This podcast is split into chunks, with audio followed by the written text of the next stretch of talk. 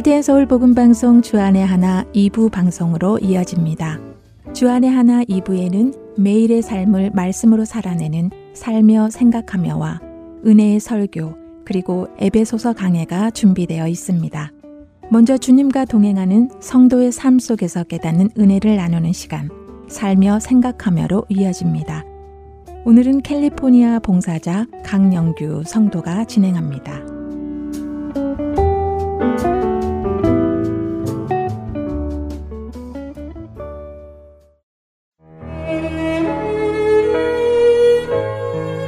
얼마 전 저희 교회에서 찬양으로 섬기시다가 한국에 있는 교회로 청빙되어 가신 목사님의 소천 소식을 접하게 되었습니다.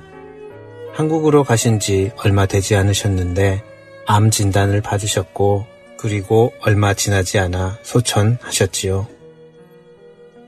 목사님의 소천 소식을 듣자 처음 그 목사님을 배웠던 때가 생각이 났습니다.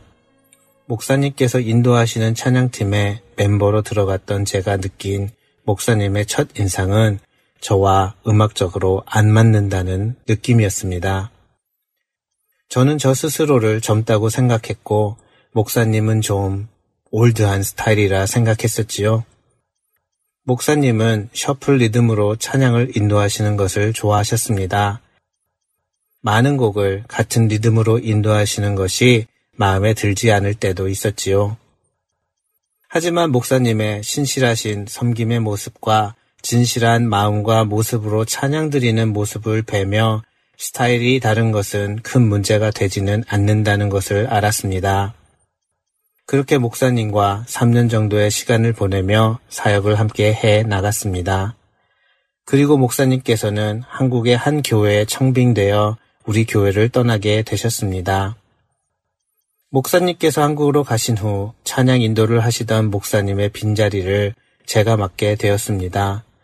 그때 참 놀라운 것을 보게 되었습니다.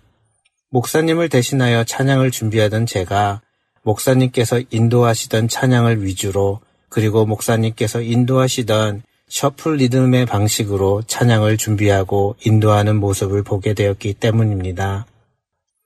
사실 목사님과 함께 찬양한 기간이 3년이지 실제로 목사님과 만나 교류한 시간은 주일에 한 번, 그것도 연습 시간을 포함해서 30여 분 남짓한 시간이었습니다. 그렇기에 그 시간들을 모두 합친다 하더라도 그리 오랜 시간은 아니었죠. 그런데 어느덧 저는 목사님을 닮아간 것입니다. 생각이 거기에 미치자 저의 신앙을 돌아보게 되었습니다.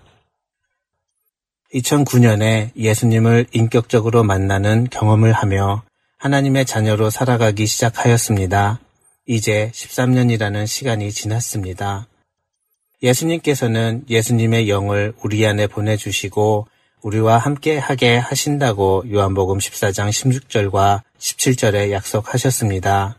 늘 나와 함께 하시며 나와 동행하시는 주님과 13년이라는 시간을 보냈는데 과연 나는 주님을 얼마나 닮게 되었는지 생각해 보니 참으로 부끄러워졌습니다.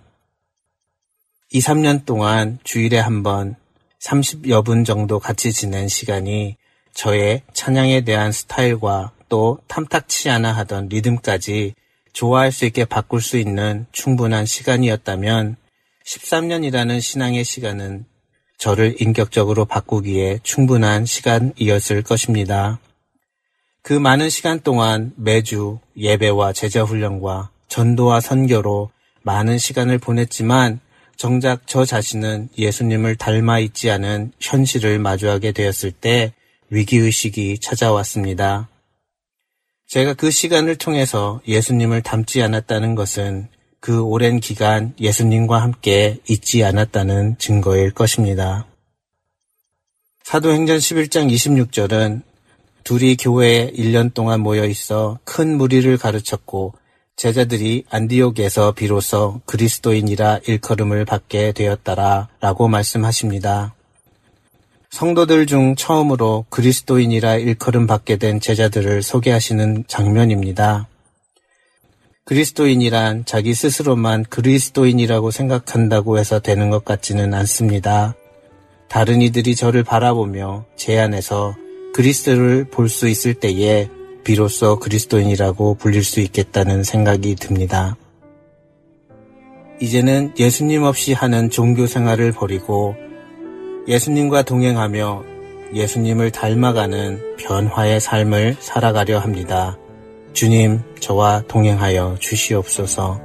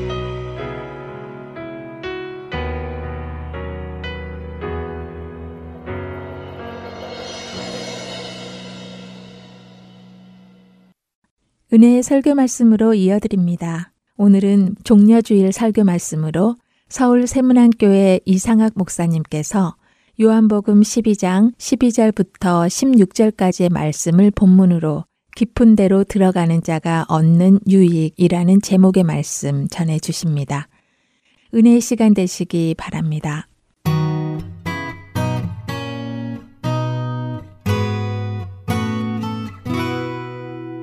하나님께서 오늘 우리에게 주시는 말씀은 요한복음 12장 12절부터 16절까지 말씀입니다. 그 이튿날에는 명절에 온 큰 무리가 예수께서 예루살렘으로 오신다는 것을 듣고 종려나무 가지를 가지고 맞으러 나가 외치되 호산나 찬송하리로다 주의 이름으로 오시는 이 곧 이스라엘의 왕이시여 하더라. 예수는 한 어린 나귀를 보고 타시니 이는 기록된 바 시온에 따라 두려워하지 말라. 보라 너의 왕이 나귀 새끼를 타고 오신다 함과 같더라. 제자들은 처음에 이 일을 깨닫지 못하였다가 예수께서 영광을 얻으신 후에야 이것이 예수께 대하여 기록된 것임과 사람들이 예수께 이같이 한 것임이 생각났더라. 아멘. 어느 교회에서 주일학교 직관으로 종려 주일 성극을 하게 되었습니다. 그런데 이날 성극에는 흔히 하는 종려주일에 맞는 배역 외에 한 독특한 배역을 추가로 선정을 하게 되었습니다. 예루살렘으로 입성하시는 예수님과 그 제자들을 앞에서 십자가를 들고 이렇게 인도하는 배역을 하나 정하게 된 것입니다. 연극이 시작이 되어서 호산나, 호산나 하면서 한참 극이 아주 성대하게 잔치처럼 진행이 되는데 십자가를 들고 예수님 앞을 이끌고 가던 이 아이가 갑자기 무대 한복판에서 멈춰 섰습니다. 그리고는 아주 난감한 표정을 짓더니 뒤에 있는 선생님에게 물은 거예요. 선생님은 빨리 움직여야지, 빨리 걸어가야지 하는데 이 아이가 선생님에게 선생님, 그런데 제가 어떤 표정을 지어야 하는데요? 슬픈 표정을 지어야 합니까? 기쁜 표정을 지어야 합니까? 이 아이의 말을 듣고 좌중 전체가 한바탕 웃고는 이 아이의 처지가 이해가 된 듯이 고개를 끄덕거리면서 숙연해졌습니다. 성도님들, 오늘이 고난주간이 시작되는 종료주일인데 이 아이가 했던 질문을 우리 성도님들에게 돌려드리고 싶습니다. 종료주일에 우리가 기뻐해야 되는 날입니까? 슬퍼해야 되는 날입니까? 2000년 전 예수님이 3년간의 공생애를 마무리하시고 이제 우리의 죄를 사하시고 우리를 죄의 권세로부터 노인받게 하시기 위해서 십자가를 지실 때가 됐지요? 그리고 그 십자가를 지시고 죽으러 들어가신 예루살렘, 거기로 들어가신 날이 오늘 이 날입니다. 사람들은 예수님에 대해서 다른 기대를 가졌었죠. 자신들이 그토록 기다리던 메시아가 마침내 이 땅에 왔다고, 이제 로마의 폭정에서 하나님이 우리를 해방시키실 때가 왔다고 그래서 예수님이 지금 예루살렘으로 들어가시는 거라고 종려나무 가지를 꺾어서 흔들면서 환호성을 질렀습니다.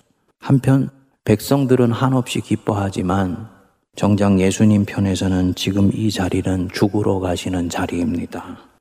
또 죽으러 가시기는 하지만 이 날이 있기 때문에 우리가 죄의 권세에서 노인받는 결정적인 특권을 얻게 되었습니다. 그러면 이날은 기쁜 날인가요? 아니면 예수님이 죽으러 가시는 날이기 때문에 슬픈 날인가요? 이 연약한 아이도 그것이 정확하게 잡히진 않지만 이 종려주일은 대단히 복합적인 감정이 교차되는 날이라는 것을 순수한 감수성으로 캐치하고 있었던 것이죠. 교회력으로 볼 때도 마찬가지입니다. 종려주일 자체로 보면 표면적으로는 기쁨과 찬양이 넘치는 날이지만 이날은 고난주간이 시작되는 날입니다. 그래서 예수님이 당하신 그 고난을 묵상하는 날입니다. 하지만 또 종료주일의 영적 분위기를 확실히 자리매김하는데 힘든 더 깊은 이유가 있습니다. 그 뒤에 일어난 일로 인해서 이날에 가졌던 사람들의 분위기가 급속히 반전이 일어난 것입니다. 종려나무 가지를 꺾어서 예수님을 환영했던 사람들이 정확히 일주일도 채 가기 전에 예수님에 대해서 전혀 상반된 행동을 합니다. 빌라도가 재판을 할 때 십자가에 못 박으라 외쳤습니다. 그렇게 해서 주님을 십자가에 못 박아 놓고도 무엇인가 성이 들찼는지 하나님의 아들이거든 십자가 가서 내려와 봐. 조롱하고 침뱉지요. 도대체 오늘부터 며칠 동안에 무슨 일이 이들에게 일어난 것일까요? 이들은 자신들이 환호하면서 기대했던 예수님에게 실망한 것입니다. 성전에 들어가자마자 자신들이 그토록 신성시 여기는 성전을 뒤집어 보시고 자신들의 정신적인 지주와 같은 사두개인들과 바리새인들과 논쟁을 했습니다. 어, 우리가 기도했던 대로가 아닌데 기대했던 분이 아니네 하고 고개를 갸우뚱거리는데 소문이 들려왔지요. 메시아인 줄 알았던 그분이 제사장에게 붙들려 갔다는 얘기를 듣습니다. 에이, 그럴 리가. 메시아를 누가 잡아가? 그분이 어떤 분인데 무리를 걸으시고 죽은 자를 살리시고 보리떡 다섯 개와 물고기 두 마리로 오천 명을 먹이시는 분인데 그분이 그 썩은 동화줄과 같은 그런 동화줄에 묶여서 잡혀갔단 말이야. 생각하고는 잡혀갔다는 대제사장 가야바의 집에 가보았지요.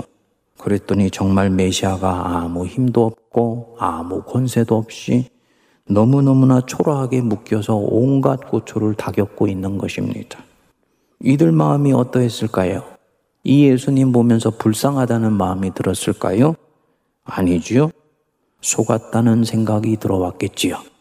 그리고 결정적으로는 비록 자신들이 힘이 없어서 지금 굴복하고 있지만 그 원수 나라인 로마의 총독에게 무력하게 저항 한번 해보지도 않고 사형 선고를 받고 끌려가는 것을 보고는 이들은 마침내 확신하게 됩니다. 저자가 우리를 속였다. 저자는 거짓 선지자고 거짓 메시아였어. 여태까지 가졌던 기대가 실망을 넘어서 분노로 바뀌게 됩니다. 그래서 이 종료주일에 뿜어냈던 모든 소망은 물거품처럼 사라져 버리고 거짓 선지자에게 철저하게 속았다는 마음에 예수님을 향해서 분노를 쏟게 되는 거지요. 십자가에 못 박아라. 목청을 높인 이유가 여기 있습니다. 네가 진정 하나님의 아들이거든 그 십자가에서 한번 내려와 봐라. 조롱하면서도 자신들 안에 남아있던 그 마지막 미련을 한번 테스트해 보는 것입니다. 만일에 부활이 없었다면 이들이 이 며칠 동안에 가졌던 감정은 정당한 것이 되었을 것입니다. 하지만 아니었습니다. 그렇게 십자가에 못 박아서 죽으셨던 예수님이 약속하신 대로 3일 만에 부활하셨습니다. 그래서 종려 주일에 예수님을 맞이했던 이 사람들 마음이 얼마나 얄팍한지, 얼마나 진실을 있는 그대로 보지를 못하는지, 그리고 무엇보다도 자신들이 가지고 있는 기대와 하나님의 뜻이 어긋나는 것 같을 때 얼마나 하나님을 야멸차게 저버리게 되는지 이것을 똑똑히 드러내 보여준 것입니다. 성도님들, 2000년 전에 호산나 호산나고 외쳤던 이 군중이 가지고 있는 이 심리의 움직임이 바로 우리 속에 있는 마음 아닙니까? 인생에 대해서 우리는 하나님에 대한 기대를 마음껏 뿜어낼 때가 있습니다. 그분이 정말 능력 많으신 분인 것처럼 생각될 때, 그리고 내가 그분이 절박하게 필요할 때, 이때는 이 무리들처럼 호산나, 호산나고 외치고 환영합니다. 그런데 어느 날부턴가 그분이 내가 원하는 대로 움직여 주시지를 않는 거예요. 인도해 주신다고 약속하셨는데 생은 오히려 자꾸 꼬여가는 것 같고 원치 않는 방향으로 이끌려져 가는 것 같습니다. 그럴 때 우리가 얼마나 낙심합니까? 갈등하고 그리고 힘들어하고 밖으로 표현은 하고 있지 않지만 하나님에 대해서 얼마나 우리가 의심합니까? 이 종료주일은 인간이 하나님에 대해서 혹은 무엇인가에 대해서 뿜어내는 기대가 얼마나 표층적인 것인지, 얼마나 깊은 곳까지 들여다보면서 반응하지 못하고 있는 것인지를 보여줍니다. 심지어는 자기가 지금 무엇을 기대하면서 부르짖고 있는지도 알지 못한 채 밖으로 자기의 마음을 표현합니다. 정말 우리가 자존심이 상해서 인정하고 싶지 않아서 그렇지 사실이에요. 그런데 이런 내 영혼의 실상을 정직하게 들여다보고 내 자신이 이런 마음을 가졌다는 것을 인정할 수 있을 때야 이 사람은 비로소 하나님을 바르게 볼 수 있고 예수님을 끝까지 따르기 시작하게 됩니다. 자신에게 절망해 본 적이 없는 사람, 내 영혼 밑바닥에 있는 이 바닥의 실체를 들여다 본 적이 없는 사람은 예수님을 끝까지 따라갈 수가 없습니다.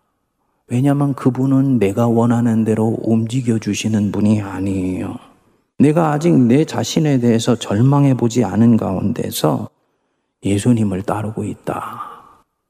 죄송하지만 그분은 자기가 원하는 만큼만 따라갈 것입니다. 자기가 원하는 방식으로 따라갑니다. 좀 야멸차 보이실 수도 있습니다만 그것은 따름이 아닙니다. 이 종료주일에 환호성 쳤다가 자기 원하는 대로 안 움직여 주신다고 예수님 못 받고 그리고 난 뒤에 그 부활하신 예수님을 이 사람들이 만났지요. 이들이 진정으로 정직하게 반응한다면 어떻게 반응해야 되겠습니까?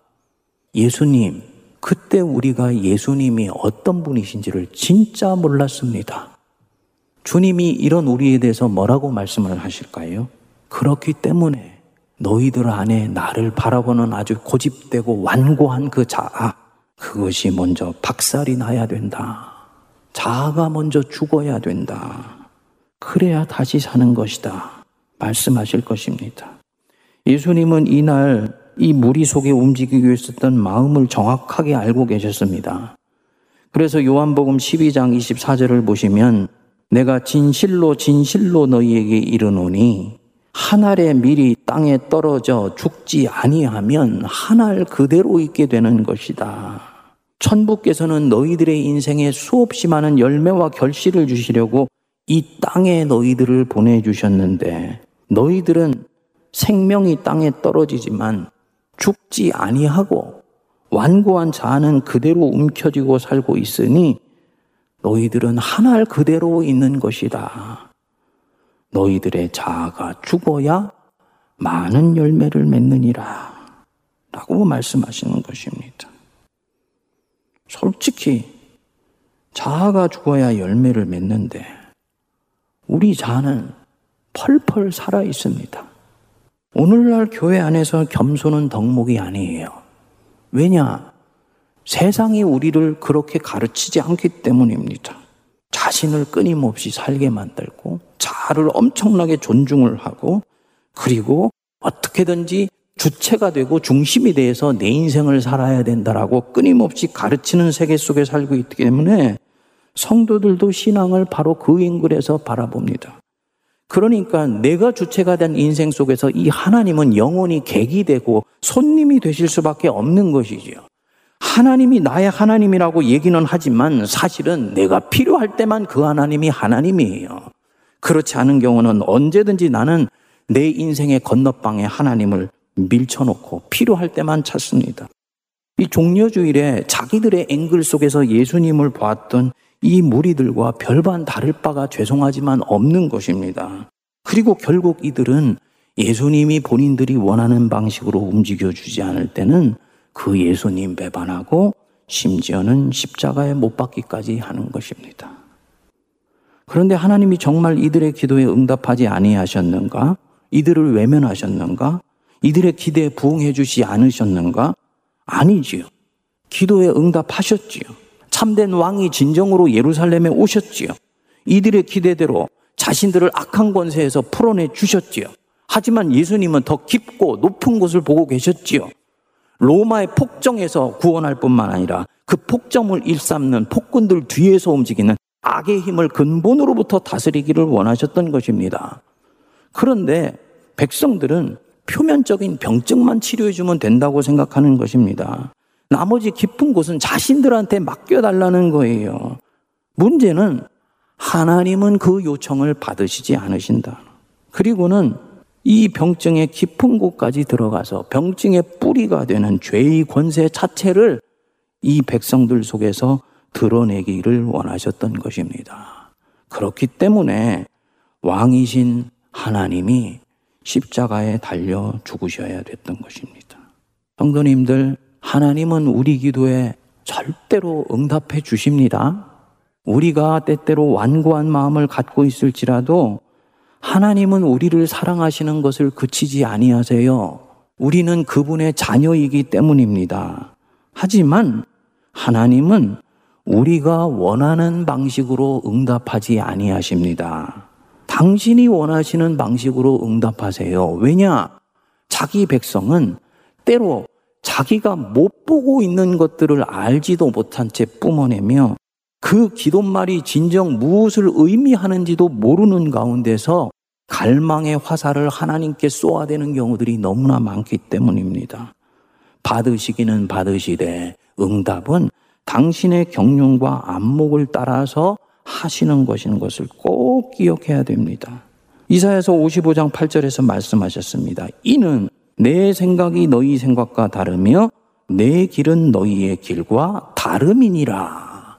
여호와의 말씀이니라. 나 여호와는 너희들이 못 보고 있는 너희 인생의 깊은 곳을 보고 있다. 너희들의 영혼이 들여다보지 못하고 있는 너희 영혼의 어두운 곳도 나는 지금 보고 있다. 그래서 너희가 못 보는 너희 문제의 가장 깊은 부분을 나는 보고 있으며 그 부분이 다루어질 때야 비로소 너희들이 온전해지며 진정으로 구원을 얻어서 하나님의 일을 할 수 있기 때문에 나는 때때로 너희들이 불편해하는 바로 그 인생의 새롭고 낯선 자리로 너희들을 이끌어갈 수밖에 없는 것이다. 주님이 그렇게 말씀하시는 거지요. 내가 이런 인생에 원치 않는 숲으로 이끌려가면 숲을 지나면서 가시에 찔리기도 하고요. 낯선 길이기에 헤매기도 하고요. 심지어는 낯선 짐승을 만나서 놀라기도 합니다. 인생의 후반부로 접어 들어가는 분 계시죠? 인생의 낯선 자리로 주님이 나를 이끌고 있다는 거 기억하십시오. 이전에 당연했던 게 이제는 당연하지 않지요? 사지가 멀쩡했을 때 당연했던 것들이 아침에 일어나면은 팔다리가 쑤시고 기억력이 감퇴되고 얼마나 당혹스럽습니까? 그렇지만 바로 그 자리 또한 주님이 필요하셔서 허락하신 자리예요. 하나님이 함께 하시기 때문에 결국 이 여행 끝에서 우리는 목적지에 도달하고 하나님은 우리 인생을 통해서 승리를 거두십니다. 성도님들, 주님이 여러분들을 지금 깊은 곳으로 이끌어 들이시고 있습니까? 한 번도 가보지 않은 걸음을 지금 걷고 계십니까? 이끄시는 걸음이 주님이 이끄시는 걸음 맞다 싶으면 그 걸음에 내 자신을 내어 맡겨드리시기 바랍니다. 내가 원하는 방향으로 풀려나가지 않는다고 해서 조바심 치는 그 믿음으로는 지금의 이 낯선 걸음을 절대로 감당할 수가 없습니다. 사실 주님은 이 속에서 요셉을 다루셨듯이 나를 다루시고 있을 것입니다. 네 완고한 자아가 좀 깨져야 되겠다. 너는 안전한 가운데 있을 때는 절대로 변화되려고 하지 않잖아. 내가 네 인생의 판을 흔들어서 네 인생을 당분간 불편하게 하여서 네 완고하고 그 아집스러운 자아가 깨지며 말랑말랑한 네 마음의 밭에 예수가 들어갈 수 있게 되기를 바랍니다. 예수님이 자아가 깨지고 거듭난 베드로에게 말씀하셨지요. 내가 진실로 진실로 너희에게 이르노니 네가 젊어서는 스스로 띠띠고 원하는 곳으로 다녔다. 스스로 띠띠고 원하는 곳으로 다녔다. 우리가 추구하고 우리가 갖고 싶어 하는 그런 삶 아닙니까? 성도님들 중에 저를 아끼는 분들이 그렇게 기도한다 그러대요. 목사님, 목사님이 우리 세몬 안에서 행복한 목회 하실 날이 오기를 늘 기도합니다. 근데 어느 날, 그 행복한 목회가 뭘까? 생각해 봤어요. 여러분, 그 기도 너무 감사해요. 근데 목회자에게 행복한 목회가 뭡니까? 목회자 마음대로 하는 게 행복한 목회입니까? 목회자가 한 말 탁 하면 성도들과 장로님들이 일사불란하게 움직이는 거 그게 행복한 목회입니까? 근데 여기서 이게 꼭 젊어서는 스스로 띠뛰고 원하는 곳으로 다니는 것과 똑같은 모양이에요. 진정으로 목회자에게는 행복한 목회가 중요한 것이 아니고 뭐냐면 하나님의 뜻을 이루는 목회가 소중한 목회입니다. 하나님의 뜻을 이루는 목회는요, 지금까지 제가 걸어온 이 믿음의 걸음을 통해서 보면 내가 원하는 곳으로 다니는 것이 아니더라고요. 내가 스스로 띠뛰고 원하는 곳으로 가고 싶은 대로 가는 것이 그것이 진정으로 행복한 인생이 아니더라고요. 그것은 젊었을 때 내가 가질 수 있었던 소위 세상의 행복을 쫓아가는 사람들이 내게 주어졌던 그릇된 행복관이고 세계관의 산물이지 신앙의 본질 속에서 내게 하나님이 하시려고 하는 말씀이 아니었습니다. 자기가 가진 비전, 자기가 가진 야망, 자기가 가진 이 목회적인 강철 같은 어떤 철학을 그것을 이루는 것을 진정으로 목회 꽃을 피우는 것이라고 생각하는 거.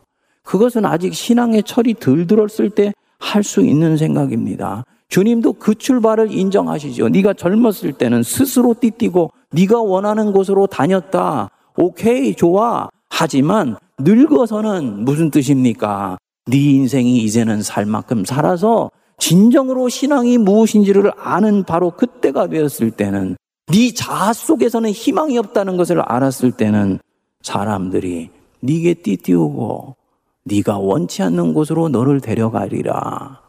근데 이 베드로는요. 원치 않는 곳으로 데려가는데도 젊었을 때와는 달리 그 길을 묵묵히 따라가지요. 왜냐하면 반드시 원하는 대로 인생이 풀려지지 않는다 할지라도 하나님은 오히려 당신이 원하는 것을 통해서 내 인생을 완성하신다는 것을 이 사람이 보았기 때문입니다. 여러분, 자기 관점에 하나님을 집어넣으려고 하지 마십시오. 내가 원하는 대로 신앙생활이 풀려가는 것이 행복이라고 생각하지 마십시오. 평소에는 이렇게 사는 것 무탈합니다. 하지만 요셉처럼 구덩이 속에 던져지게 되었을 때는 그런 삶을 도대체 감당하고 이 사람은 받아들일 수가 없어요. 원하는 방향으로 일이 풀려야지 그것이 행복이라고 생각하기 때문입니다. 그리고 이 사람들은 종료주일의 무리처럼 환호성 치며 박수 치다가 원하는 대로 풀려가지 않으면 주님께 낙심하고 심지어는 회의하고 결국은 생애돼서 좌절합니다. 죄송하지만 이런 자 깨져야 됩니다. 하나님의 일을 이루는 데는 조금도 도움이 되지 않는 자예요. 이런 자기 확신은 죽어야 됩니다. 그리고 내 안에 예수님이 사셔야 돼요. 그럴 때만이 원치 않는 곳으로 이끌려져도 그곳을 따라가고요. 사람들이 내 팔을 벌릴 때도 마치 순한 어린 양처럼 벌리도록 놔둘 수 있습니다. 그러나 이 사람은 내면에 내적 자유함이 있습니다. 누구도 나를 통해 이루시는 하나님의 일을 막을 수 없다는 것을 믿기 때문입니다. 그리고요, 이 길이 왜 이 길인지는 분명치 않지만 이끄시는 걸음이면 따라갑니다. 이 코로나에 낯선 삶이 전개되는 건 두려워하지 마시기 바랍니다. 깊은 곳으로 주님이 나를 이끄실 때 깊은 인생의 바다로 이끌려가는 것을 염려하지 마십시오. 인생의 깊은 속으로 주님이 나를 이끄신다? 한 번도 가보지 않은 인생이다? 괜찮습니다. 이끄시는 분이 하나님이신 것만 틀림없으면 그는 요셉처럼 결국 이끌려갈 것이고 하나님은 요셉을 통해 이루셨듯이 내 인생에 정하신 뜻을 반드시 이루십니다. 결정적인 믿음의 관건은 무엇이냐? 결국은 순종에 있는 것이다. 우리 예수님이 말씀하셨지요. 요한복음 12장 26절에 보면 사람이 나를 섬기려면 나를 따르라. 나 있는 곳에 나를 섬기는 자도 거기 있으리니 사람이 나를 섬기면 내 아버지께서 그를 귀하게 여기시리라. 주님 섬기기 원하시면 주님 따르셔야 됩니다. 주님을 따르는데 가장 걸림돌이 되는 것은 환경도 여건도 아니고 자기 자신 속에 완고한 자아라는 것을 빨리 깨달아야 됩니다. 그건 내려놓고 주님 따르는 그래서 주님 섬겨 하나님께 귀한 자라고 여김받는 우리 모두가 되기를 바랍니다. 기도하겠습니다.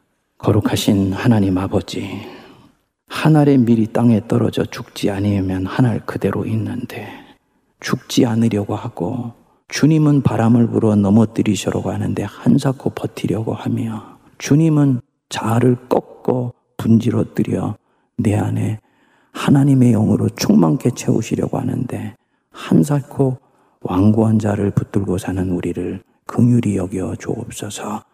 이스라엘 호산나 외쳤던 백성들이 바로 내 자신은 것을 깨달아 알게 하시고 주님 이때로 내가 원치 않는 방향으로 나를 이끄실 때에도 순종하며 따라가며 그 속에서 하나님의 일을 보고 찬양하는 저희들 되게 하옵소서 예수님 이름으로 기도하옵나이다. 아멘.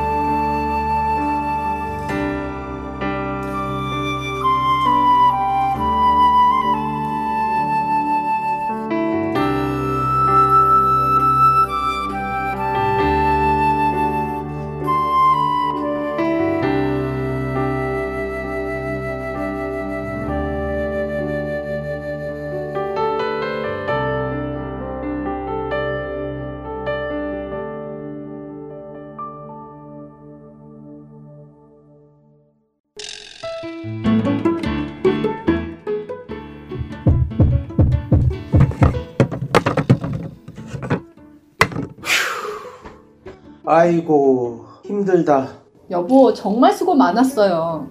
그게 마지막 짐이죠? 음, 이제야 이사가 끝났네. 당신은 이제부터 정리해야 되니 한동안 힘들겠네요. 어, 괜찮아요. 천천히 짐 풀면서 정리하면 돼요. 정말 수고했어요. 아참, 하트앤서울 복음방송에 새집 주소 알려줬어요?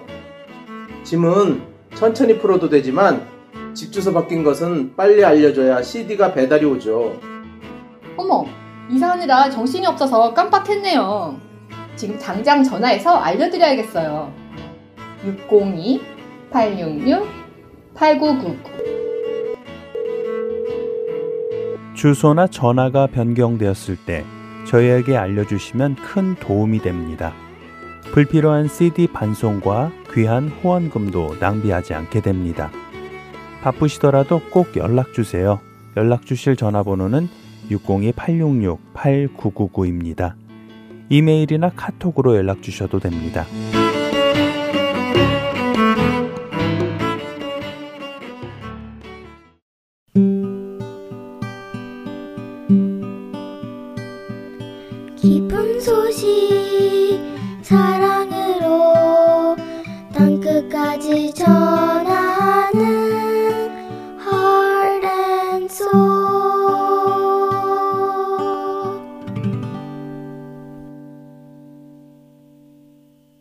계속해서 에베소서 강해 보내드립니다.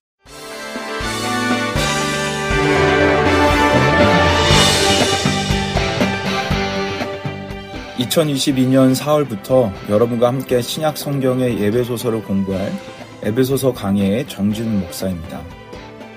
이렇게 귀한 복음의 사역을 감당하시는 할텐 서울 복음 방송을 통해 하나님의 말씀을 전할 수 있음에 감사와 영광을 드립니다. 이 방송을 듣는 모든 분들에게 하나님의 귀한 말씀의 역사와 진리를 알고 자유케 되며 복음에 반응하는 역사가 일어나기를 소망합니다. 저는 20대 때에 OM이라는 선교 단체를 통해서 1년 반 동안 단기 선교사로 나가서 선교 활동을 한 적이 있습니다. 1년 반이라면 짧은 시간이긴 하지만 20대 젊은 날에 그 시간을 헌신하는 건 쉬운 문제는 아니었습니다. 제가 그럼에도 불구하고 선교 활동을 하기로 한 이유가 있습니다. 뭘 것 같으세요? 여러분들이 쉽게 생각하면 아마 복음에 대한 열정이 너무나 강하기 때문에 혹은 잃어버린 영혼에 대한 그 안타까운 마음이 너무 커서 짧지만 1년 반을 단기 선교로 나갔다 왔다라고 이렇게 생각할 수도 있겠지만 저는 그런 이유 때문에 단기 선교사로 나갔다 온 게 아닙니다. 제가 그렇게 1년 반을 나가려고 했던 이유는 바로 이유 발견입니다. 선교사로 나갔는데 뜬금없이 무슨 이유 발견이냐? 사실 저는 모태 신앙으로 자랐습니다. 그래서 신실한 부모님 밑에서 열심히 신앙생활도 했고 때로는 삐뚤어지기도 했지만 하나님을 벗어나서 살아본 적이 없습니다. 어릴 때부터 그 믿음이 심겨졌고 하나님은 당연히 믿고 예배해야 되는 분이라고 생각하며 살았어요.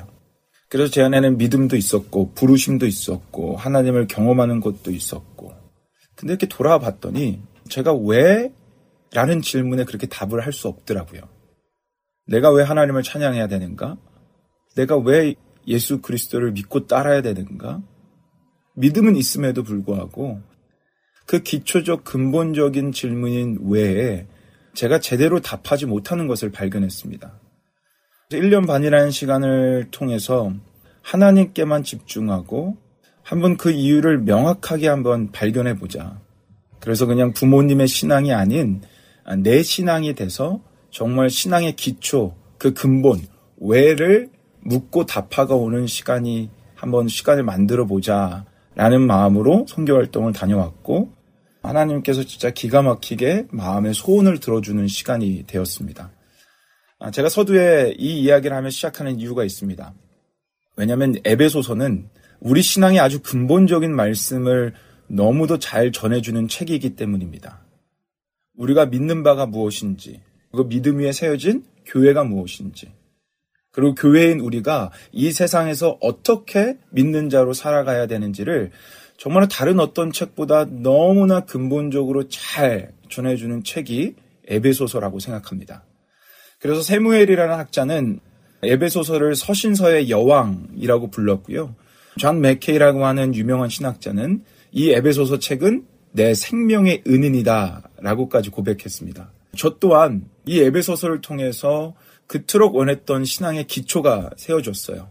그래서 왜라는 질문에 말씀으로 확실하게 깨닫게 된 책이 바로 이 에베소서입니다.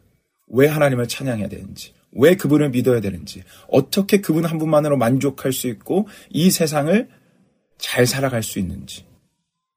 저는 이번 이 에베소서 강해를 통해서 이것을 듣는 모든 주님의 백성들이 이와 같은 말씀의 역사가 일어나길 소망합니다.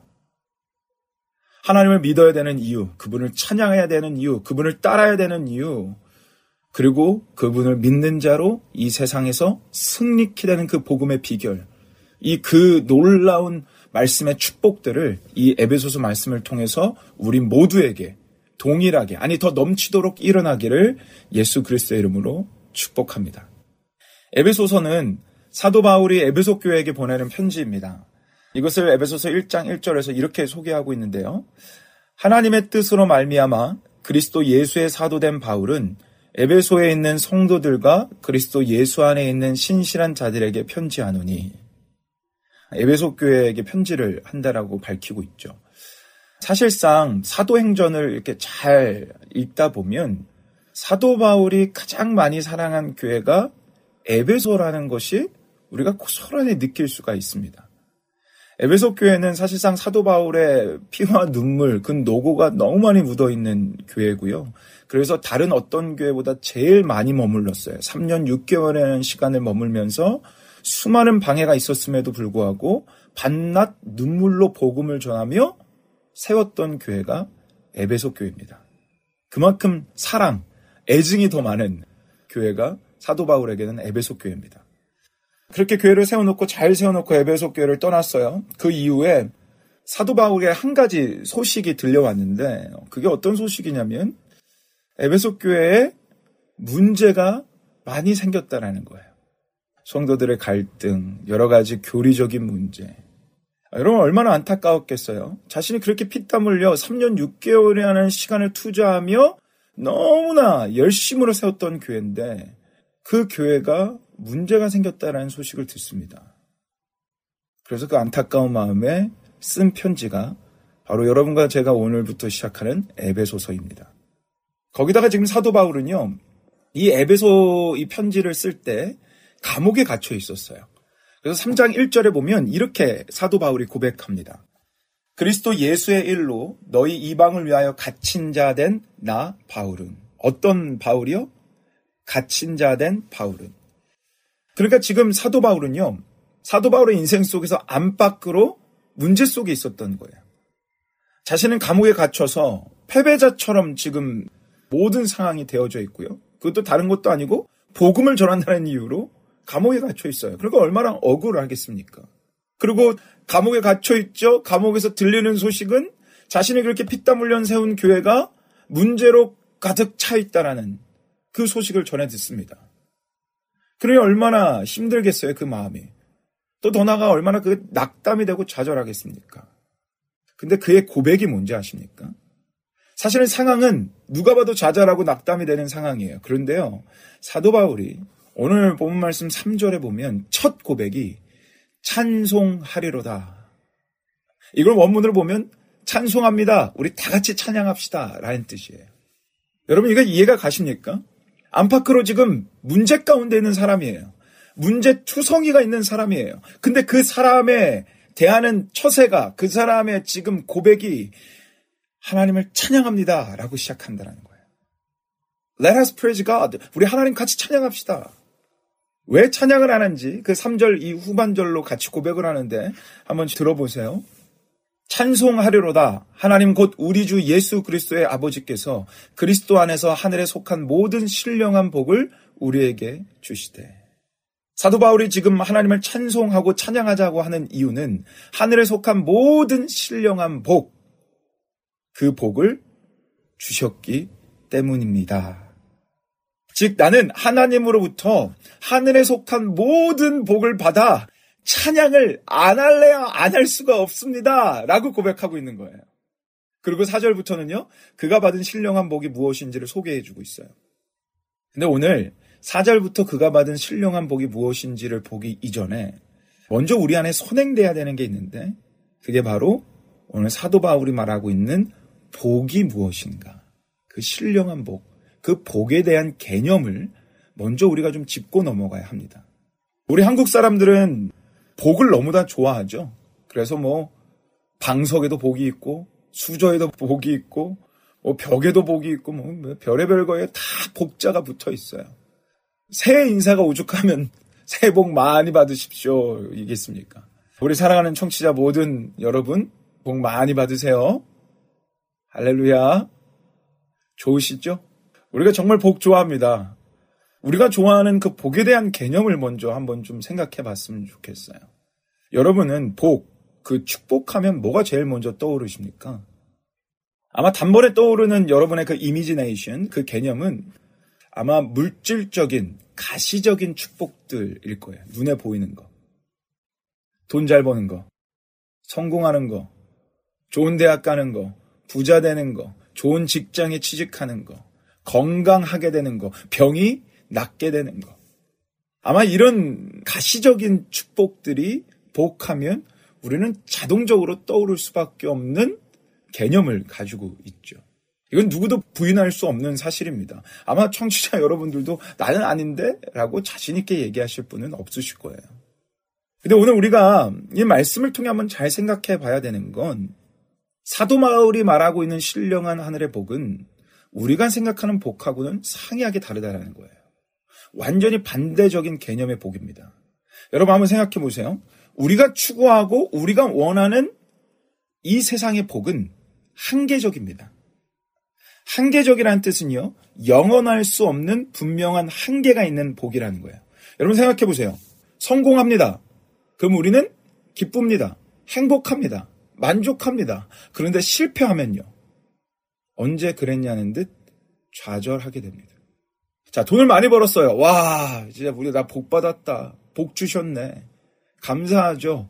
찬양이 절로 나오죠. 그런데 어느 순간 우리가 이유도 모르게 그 돈을 잃어버리게 되면 우리는 언제 그랬냐는 듯 그 감사와 행복감은 사라지고 좌절과 원망과 불평, 때론 분노가 치밀어 오릅니다. 이것이 바로 우리가 가지고 있는 복에 대한 개념입니다. 우리가 생각하는 세상의 가시적인 복은 한계성이 있습니다. 끝까지 만족할 수 없습니다. 눈에 보이면 행복하고 손에 쥐면 행복한 복이라고 얘기하는 그것이 없어지면 당장 힘들어하는 한계적 축복. 여러분, 만약 오늘 본문이 얘기하고 있는 복이 이런 한계적 개념 가운데 있는 복이라면 사도 바울은 결코 단연컨대 찬양할 수 없습니다. 생각해 보세요. 사도 바울이 지금 어디 있다 그랬어요? 사도 바울은 지금 감옥에 갇혀 있어요. 감옥에 갇힌 자가, 그것도 억울하게 감옥에 갇힌 자가 찬양할 수 있겠습니까? 여러분 같으면 억울하게 감옥에 갇혀서 찬양할 수 있겠어요? 자, 감옥에서요, 억울하게 갇혀서 그래도 마음을 추스리고 있는데, 들리는 소식이 자신이 그렇게 사랑하며 피땀 흘려 세웠던 교회가 지금 문제 가운데 있다라는 소식을 들었어요. 여러분 어떠시겠습니까? 찬양하실 수 있겠습니까? 억울한데, 더 억울한 소식이 들리는데.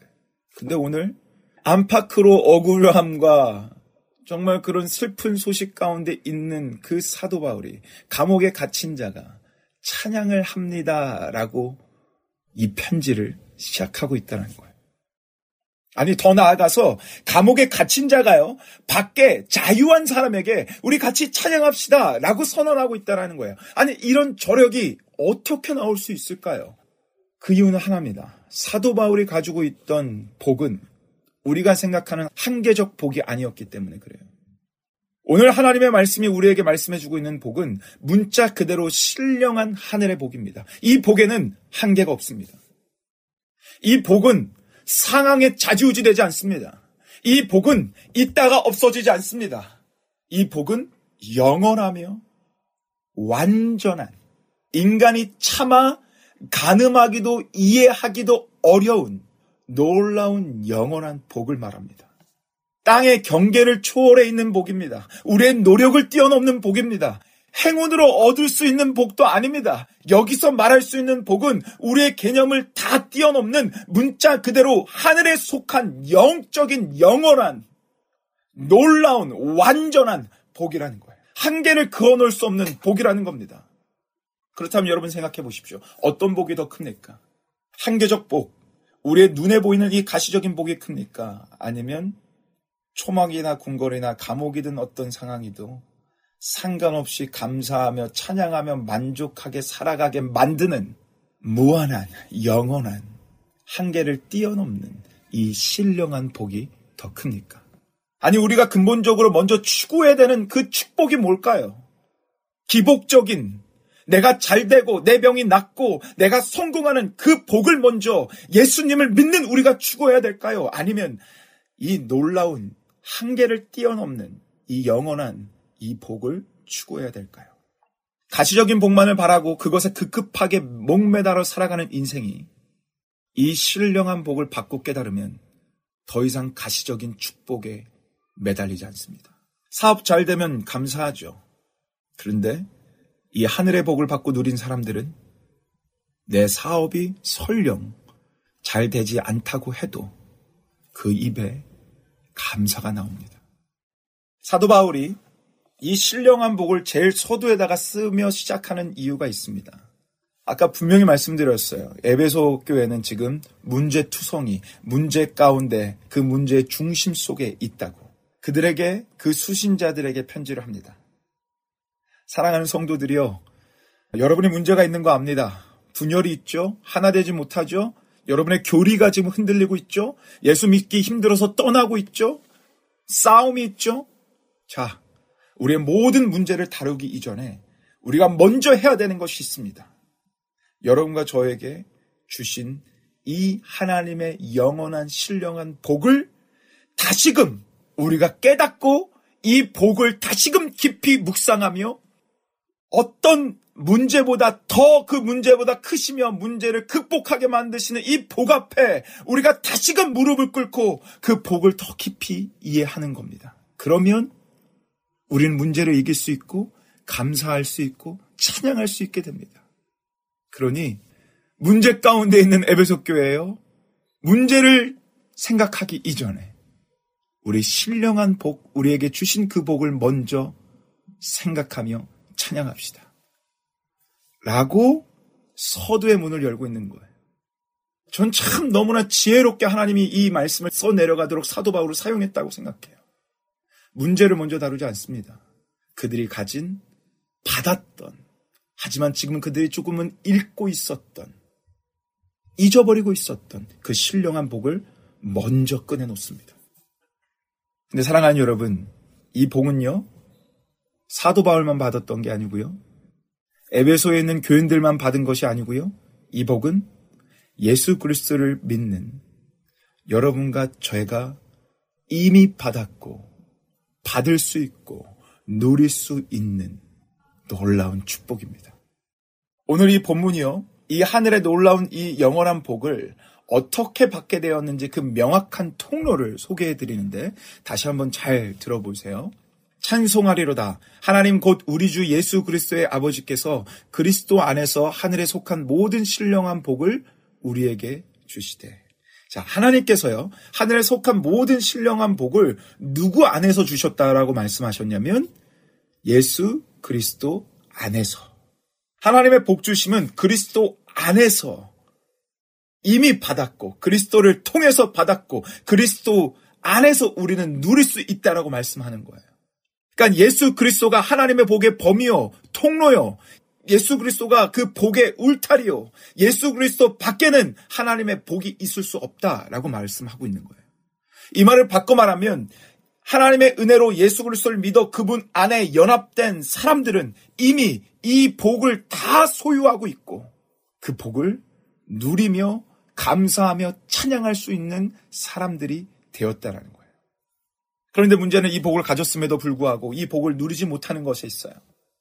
아니 많은 사람들이 이미 하나님의 은혜로 예수 그리스도를 믿어서 그리스도 예수 안에 연합되었음에도 불구하고 하나님을 아바 아버지로 부르며 성령 하나님을 모시며 살아가는 그 신앙생활을 함에도 불구하고 여전히 기복적인 그 한계적인 그 복만 추구하며 그 복이 우리를 만족하게 하고 그 복이 우리를 감사하게 하고 그 복이 우리를 기뻐하게 하는 것처럼 그 복을 쫓아가고 있다는 것이 문제라는 거예요. 그러나 오늘 본문 말씀은 우리의 시선을 다시 돌립니다. 그게 복이 아니라는 거예요. 예수 그리스도 그 분이 복 그 자체라는 거예요. 오늘 본문 말씀은 우리가 세상적으로 추구하던 복에서 이제는 끊고 다시 우리가 갖고 있고 우리가 이미 누릴 수 있고 이미 한계적이 아니라 어떤 상황 속에서도 만족하고 감사할 수 있는 그 예수 그리스도를 바라보게 하는 거예요. 여러분과 저를 그 예수 그리스도 안으로 이끄는 거예요. 그리고 그 말씀 따라 예수 그리스도를 바라보는 자는 그 복 때문에 세상이 줄 수 없는 세상이 감당할 수 없는 놀라운 축복과 영원한 만족과 기쁨을 누리며 살아가게 되는 거예요. 오늘 본문은 여러분과 저를 그 복의 통로이며 복 자체인 예수 그리스도께로 다시금 이끌고 있습니다. 제가 평생에 잊을 수 없는 설교가 하나 있습니다. 벌써 한 17년 전 설교인 것 같아요. 제가 너무나 존경하는 정민영 선교사님이라는 분의 설교인데요. 그분이 이렇게 설교하셨어요. 아, 한번 들어보십시오. 제가 그분이 했던 거를 제 입술로 한번 바꿔서 하겠습니다. 아, 여러분은 오늘 교회에 왜 나오셨습니까? 복 받기 위해 나오셨습니까? 사업이 잘 되길 바라며 나오셨습니까? 내 자녀가 좋은 대학교에 가고 성공하길 위해 나오셨습니까? 내 병이 치료되기를 바라며 나오셨습니까? 오늘 여러분이 교회에 나오신 이유가 이런 것들이라면 돌아가셔도 됩니다. 그리고 다른 종교를 찾아가셔도 됩니다. 왜냐하면 다른 종교에서도 병이 치유되는 기적이 일어나고 있습니다. 다른 종교에서도요, 간절히 기도해서 성공하고 그런 이야기들이 나오고 있습니다. 다른 종교를 찾아가는 사람들도 간절히 기도하며 내 한계적 복, 성공과 돈 잘 벌기 위해서 기도하고 있습니다. 여러분이 그런 이유라면 오늘 교회를 나가셔도 됩니다. 우리가 교회에 나오는 이유는 딱 한 가지입니다. 아무 자격 없고 죽을 수밖에 없었던 우리를 그 죄인 되었을 때에 십자가의 사랑으로 구원해 주신 예수 그리스도. 그 예수 그리스도 그 한 분 말고 다른 이유는 없습니다. 사랑하는 청취자 여러분, 우리가 믿는 예수 그리스도는 세상을 이기신 분이십니다. 우리 주 예수 그리스도는 영원한 우리의 중보자가 되십니다. 우리 믿음의 주이신 예수 그리스도는 우리에게 은혜 위에 은혜, 넘치는 은혜를 부어주시는 분이십니다. 우리 예수 그리스도는 우리를 아버지께로 인도하시는 분이십니다. 우리 예수 그리스도는 우리의 믿음의 주요, 복의 근원이요, 모든 것 되신 분이십니다. 그리고 우리 예수 그리스도께서는 말로만이 아니라 피 묻은 손으로 우리를 어루만 주시고 위로 하고 계십니다. 그리고 말씀하십니다. 이 사랑 안에서 어떤 것도, 이 축복 안에서 어떤 것도 끊을 수 없느니라. 이 예수님을 믿으십니까? 그러면 여러분은 놀라운 무한한 영광스러운 복을 이미 소유하셨습니다. 이제는 그놈의 그 한계적인 축복 때문에 맘상하지 마시고 그 한계적인 그 축복 때문에 여러분의 감사와 기쁨을 잃어버리지 마시고 여러분의 그 한계적인 축복 때문에 찬양의 이유를 잃어버리지 마시고 찬양의 이유요 여러분을 찬양케 하시는 예수 그리스도를 바라보십시오. 그분 안에 거하십시오. 그게 복입니다. 그 복이 여러분을 살게 할 것입니다. 그 복이 여러분을 일으킬 것입니다. 그 복이 여러분을 영원히 찬양하게 만드실 것입니다. 그리고 혹시 오늘 이 방송에 이 설교를 듣는 분들 가운데 아직 이 복을 받지 못하신 분이 계시다면 오늘 예수 그리스도 안으로 초청합니다. 그분 안으로 들어오십시오. 다른 거 없습니다. 나의 죄인됨, 나의 죄됨을 인정하고 우리의 구원자 되신 그 예수 그리스도 앞에 두 팔 벌려 나가면 됩니다. 하나님의 은혜로 그분을 영접하고 믿으시면 됩니다. 그러면 이 세상이 줄 수 없는 놀라운 축복을 얻게 되는 주인공이 되실 것입니다. 사랑하는 여러분, 그분이면 우리 어디서나 만족하며 감사하고 찬양할 수 있습니다. 찬송가 495장 내용원의 은총이버의 그 가사가 이렇습니다. 높은 산이 거친 들이 초막이나 궁궐이나 그 다음 가사가 뭐죠? 여러분 한번 불러보시겠어요? 내 주 예수 모신 곳이 그 어디나 하늘나라. 할렐루야 찬양하세. 내 모든 죄 사함 받고 주 예수와 동행하니 그 어디나 하늘나라. 오늘 사도 바울이 감옥에서 초막도 아닌 그 감옥에서 이 예수 그리스도 때문에 찬양합니다. 이 찬양이 우리의 동일한 찬양의 이유가 되기를 우리 인생의 찬양의 이유가 되기를 어떤 상황 속에도 찬양하는 복된 인생이 예수 그리스도 그 안에서 이루어지는 놀라운 인생이 되기를 예수 그리스도 이름으로 간절히 간절히 축복합니다. 오늘 예배소서 강해를 마치겠습니다. 안녕히 계십시오.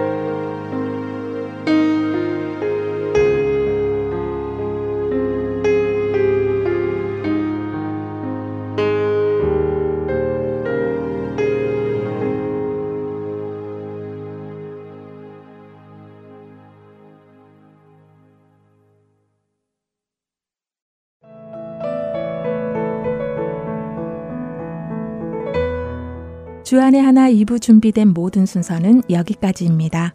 계속해서 주안의 하나 3부로 이어집니다. 주님의 말씀을 더 알아가는 시간 되시길 소망합니다. 저는 다음 시간에 다시 찾아뵙겠습니다. 안녕히 계세요.